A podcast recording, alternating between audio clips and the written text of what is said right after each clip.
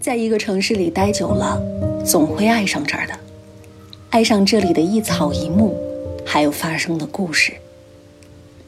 迟子建的这本《烟火漫卷》写于自己生活了三十年的哈尔滨，这是一个生活里的故事，书里的每一个地点都是他心里最深的眷恋。在他的笔下，每一个普通人都有自己不为人知的秘密。开救护车的司机，送快递的小哥，喧闹的早市，他的笔如同梨花，深入人性。现实生活中的种种负重，还有历史雪藏的风云，在他的笔下一一展开。书里的刘建国如今已经是一个奔七十的老人了，岁月没有给他带来稳定，内心的愧疚反而一直折磨着自己。他每天的工作是开着爱心护送的车往返于医院间，接送的也都是一个个病秧子和生命垂危的普通人。美其名曰爱心护送。其实就是各大医院淘汰的急救车，暗地里帮着解决医院超负荷的迎来送往，并不正大光明。之所以说愧疚，始于年轻时候的一个故事。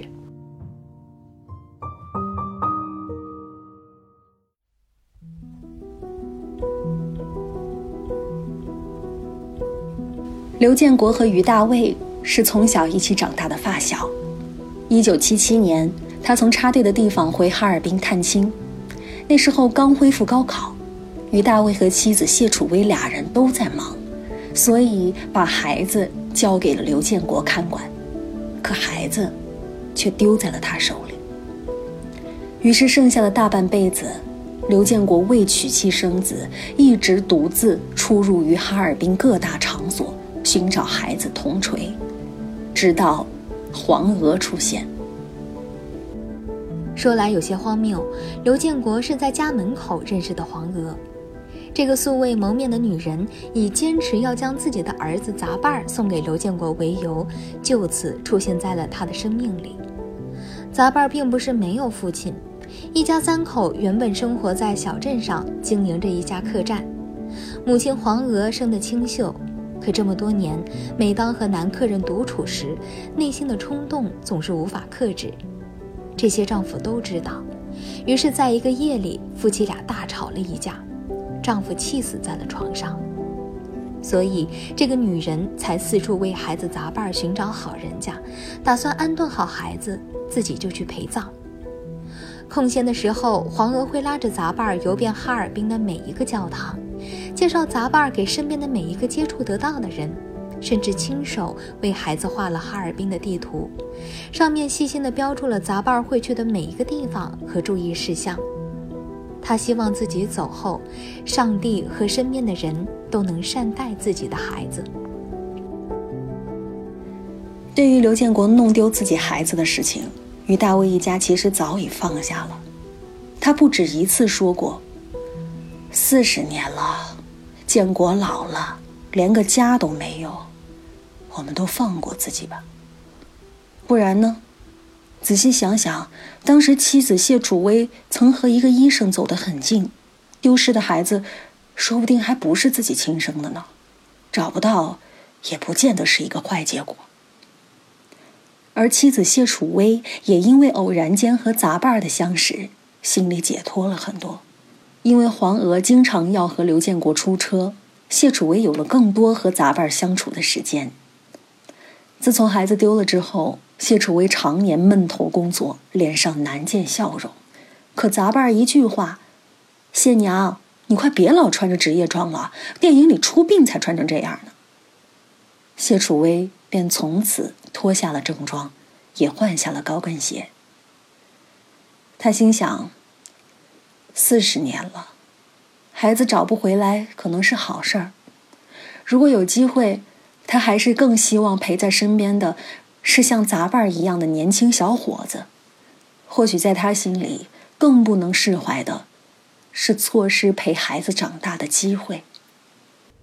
可对于于大卫夫妇突如其来的宽恕，刘建国反而无所适从。沉稳的他是很多人信赖的对象，当然也包括一个叫翁子安的病人。发病时，翁子安从来只让刘建国送医，康复后也只让刘建国送自己回家。翁子安坐在后车厢时很少说话，或躺着翻看什么书，或静静地看着窗外的风景。刘建国觉得和这样的人待在一起，心中莫名的舒畅。这天，翁子安又约了刘建国的车。这一次路程很长，刘建国感觉似乎开了快一个世纪。终于，在一个气派的庭院前停了下来。迎上前的是一个脸上留疤、气度不凡的男人。翁子安对刘建国说：“这是我舅舅，他已经癌症晚期了，今天约您来。”是赎罪的。你的舅舅跟我赎什么罪啊？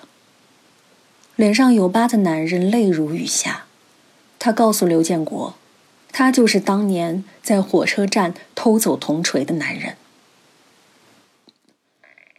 原来，男人的妹妹失去了孩子，得了精神病，男人只好弄来一个孩子来安慰无助的妹妹。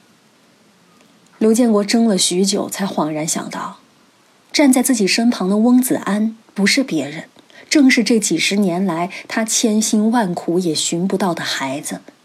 他是于大卫的儿子，铜锤。想到这儿，他趔趄了一下，抱住铜锤，失声痛哭。男人拿出了自己公司大部分的股权，他说：“这不是祈求法律的宽恕，而是想尽可能的弥补自己的罪过。”刘建国没有收，他走了。自此，人间蒸发。刘建国去了哪里？于大卫是知道的，因为刘建国曾说过，他想在兴凯湖畔买一套房子，在那儿养老。但为什么选在兴凯湖？刘建国没有说。他还没有说的是，三十多年前，在日复一日寻找铜锤的光阴里。他孤独而蓬勃的情欲隐秘地生长着。某天，他开车路过星凯湖畔，见到了一个光着屁股独自玩耍的小男孩。不知是想起了丢失的孩子，还是年轻时错过的初恋，他扑向了这个男孩。而这个男孩现在已经是一个四十岁的男人了，可自那天起，便再也无法专心上学，并且见到男人就害怕。这么多年，刘建国早已习惯了背负着枷锁前进，欠下的债早已不止这些了。正如刘建国自己感受到的，罪恶一件都不能沾，否则人生就没有真正的晴朗。